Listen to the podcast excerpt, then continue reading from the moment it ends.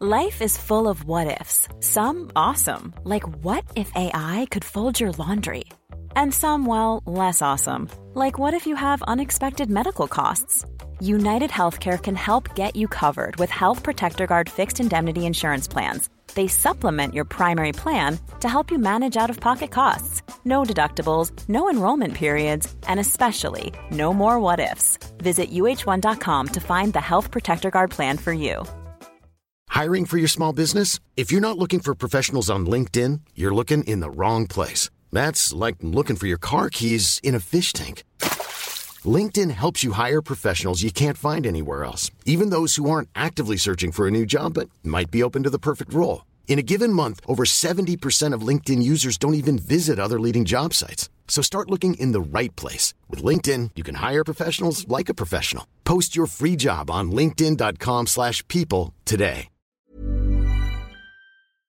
Hello, hello, hello. How are you? This is Sean Ferrick here for Trek Culture. How are you getting on? I am here today to talk to you about the great unknown period which is basically Star Trek's Lost Era. So, what is the Lost Era? Why am I talking to you about this? The Lost Era is basically everything that happened between roughly the events of Star Trek 6 The Undiscovered Country and when Star Trek The Next Generation starts in 2363. So we're talking about around late 2280s to 2363. In between that time, we've always got hints and we've got suggestions as to what happened and we have, we know incidents that took place, but a lot of them have never actually been shown on screen. At the moment, it seems that if you wait about five minutes, another Star Trek series gets greenlit, whether it's a short trek or a Picard or a Discovery or whatever, the current showrunners love the absolute plethora of Trek that we've gotten. In fact, I think there's more Trek now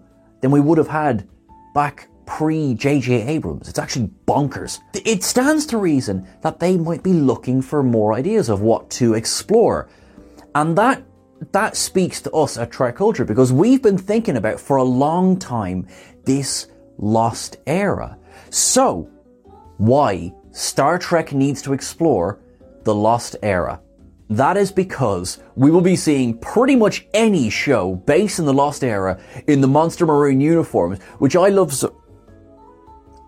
Let me catch up.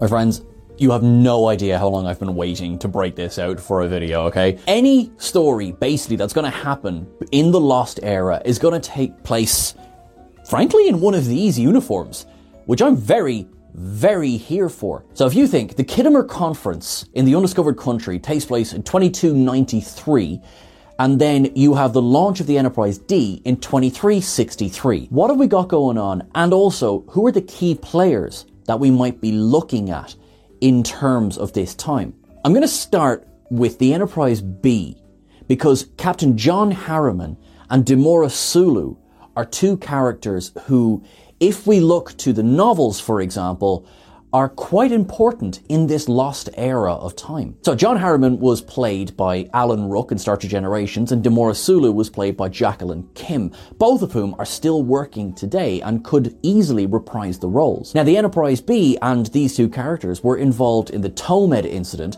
which then it preceded the Treaty of Algeron, which established at least the peace treaty between the Romulans and the Federation and also banned the Federation from developing any cloaking technology. This has never been shown on screen. So this is the first of a story where not only could the original actors reprise their roles, but also something that's pretty massive in Star Trek history. Now we have as well the Khitomer Massacre.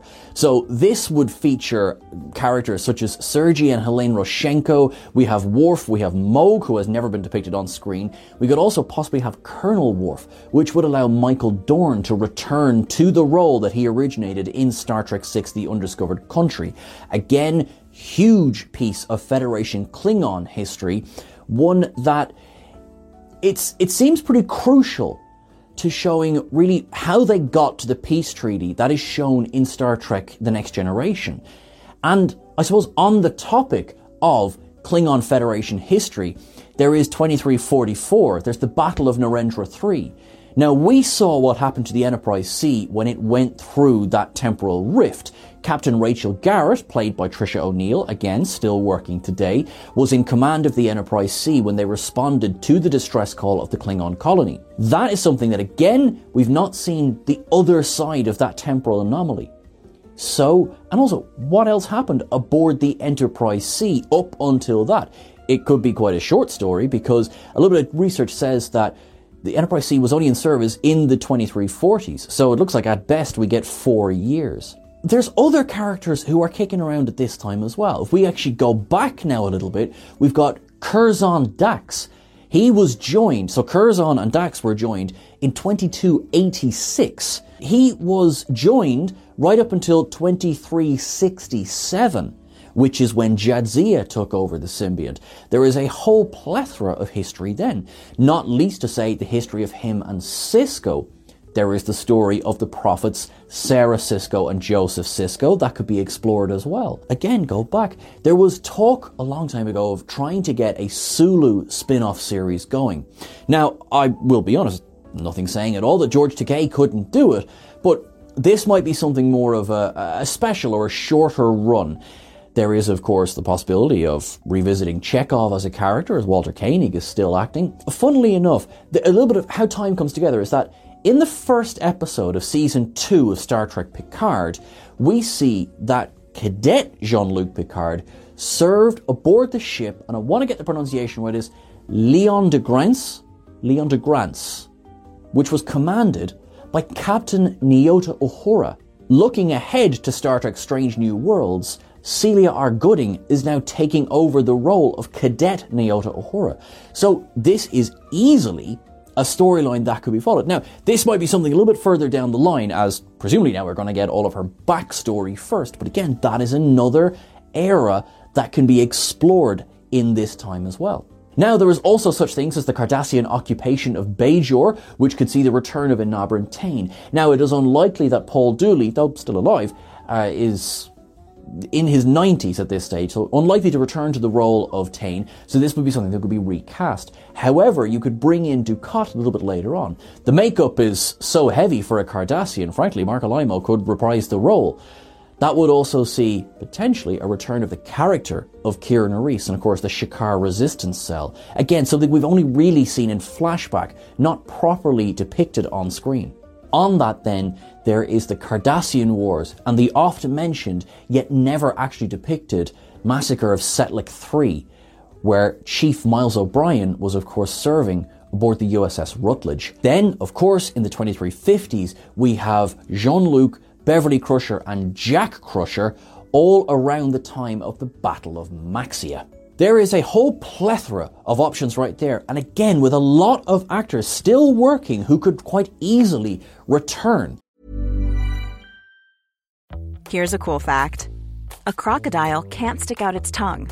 Another cool fact you can get short term health insurance for a month or just under a year in some states.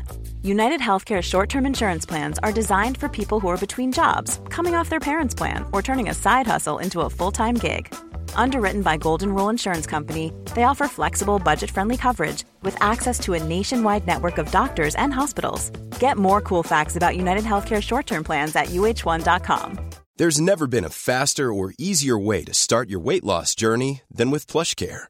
PlushCare accepts most insurance plans and gives you online access to board certified physicians who can prescribe FDA approved weight loss medications like Wegovy and Zepbound for those who qualify Take charge of your health and speak with a board certified physician about a weight loss plan that's right for you. Get started today at plushcare.com slash weight loss. That's plushcare.com slash weight loss. Plushcare.com slash weight loss. Since 2013, Bombas has donated over 100 million socks, underwear, and t shirts to those facing homelessness if we counted those on air, this ad would last over 1,157 days. But if we counted the time it takes to make a donation possible, it would take just a few clicks. Because every time you make a purchase, Bombas donates an item to someone who needs it. Go to bombas.com slash ACAST and use code ACAST for 20% off your first purchase. That's bombas.com slash ACAST, code ACAST. So, what makes us think that any of this is possible? In a recent interview, Akiva Goldsman said that he had never truly gotten rid of the idea of doing an anthology series, an idea which had in fact been spoken about when Brian Fuller was still the showrunner on Star Trek Discovery. Now, with that being the case, one or any of these storylines could easily be visited. So, what possible formats are we talking about here? We could talk about a full season story where a bit like the show American Horror Story, each season you have, you know, technically the same cast of characters, or the same cast, I should say, that are playing different roles each season, and each season is effectively a standalone story, although I know there's crossover in that show as well. So that, of course, is the first option. Another option is you could just do a feature length episode. That one, it's very, very possible, but it could get quite costly to, let's say, build the bridge of the Enterprise B for one episode. You never know, there could also be a five season run with an option for a movie as well. Think about it Star Trek Strange New Worlds effectively came out of the appearance of Pike number one and Spock on Star Trek Discovery and their reappearance in the short treks, which led to fan outcry, which has led to Strange New Worlds. There's really any choice of formats for this. Personally, I think it would be good if we get the one season storyline. You can do a self-contained story. For example, if we go back again to, let's say, Treaty of Algeron, Tomed incident, that is something where you can sort of drop us more or less into the beginning of the story, or kind of just after the beginning of the story. We know the Federation and the Romulans aren't really friends. We know Harriman is captain of the Enterprise B. So if you give us a 10 episode arc, you can flesh everything out. You can give Demora Sulu much more of a story because we know, for example, again from beta canon, that she's going to go on to command the Enterprise B, so you could show her being set up for command in this series as well. There's a lot of pros to doing one season arcs too. One is that, quite frankly, it's less commitment for the actors. Let's say George Takei was to return and do a show about Sulu. Well, I mean, having to commit to a five season arc is a lot to ask for someone who is in their 80s. However, if you say, look, give me one year and we will tell a self contained story, that is far less of a commitment because you can obviously film that in a bunch together. I know, for example, obviously that Star Trek Picard is doing a three season arc where seasons two and three have been filmed back to back. In fact, as of the filming of this video, season three has just wrapped production. So that was something that was considered because Patrick Stewart, for all of the enthusiasm that he has, is in his 80s. Let's do as much together to make it a bit easier on these actors. That is definitely a pro of doing an anthology. Now, a con, of course, is that if everyone loves the bloody series, but it's over at the end of it, that would definitely be a con. Another pro would be the amount of effort and, frankly, finance that goes into making some of these stories. If you do a one season, one and done, that's a bit easier to manage. Let's say, for example, that the Captain Worf series finally happens. Michael Dorn has been looking for this series forever. However, he's also consistently said he really doesn't like the makeup for Worf. But if he's only doing it for one series, again, less of a physical commitment on the part of the actor, but also, let's look at the cost of building one of these things. You know, if you have to build a set for this, you want to, you know, you want to have a way of justifying the set without actually breaking the bank either.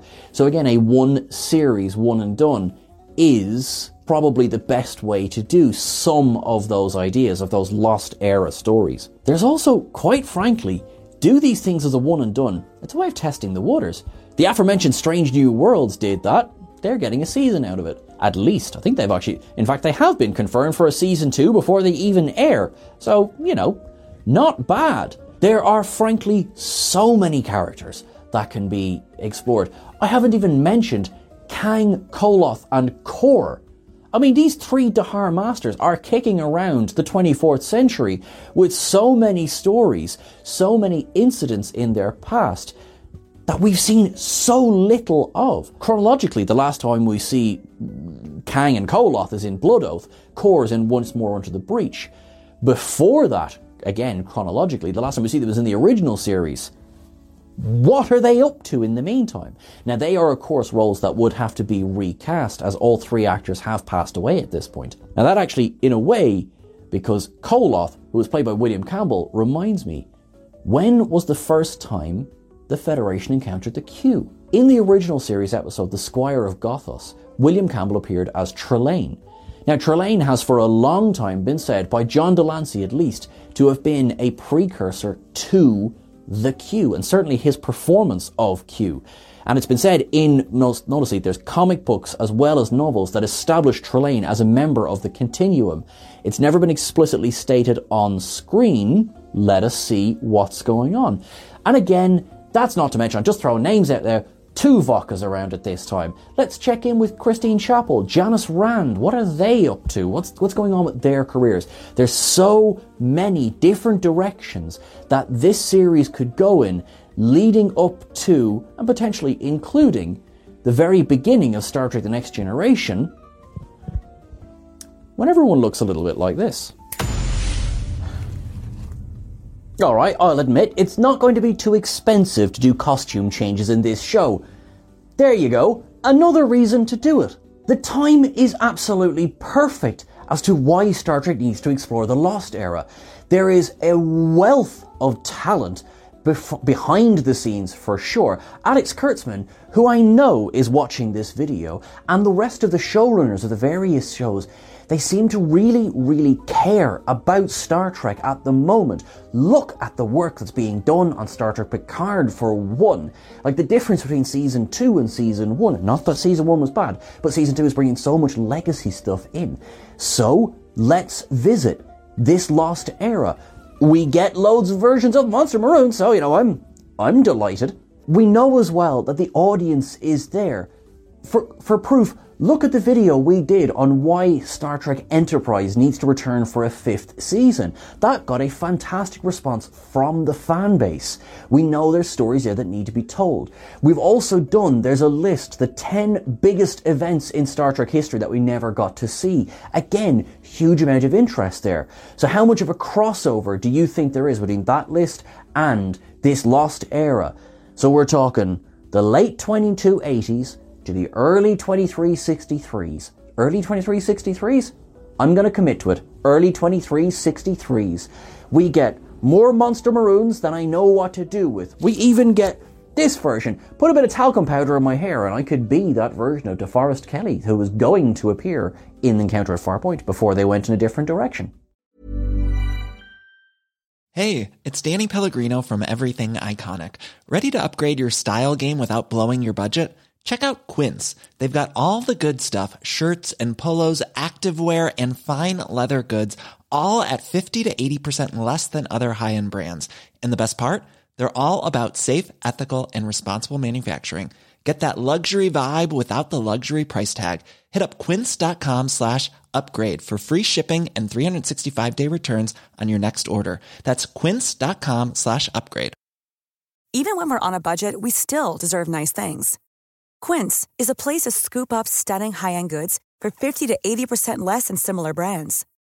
They have buttery soft cashmere sweaters starting at $50, luxurious Italian leather bags, and so much more. Plus, Quince only works with factories that use safe, ethical, and responsible manufacturing. Get the high-end goods you'll love without the high price tag with Quince.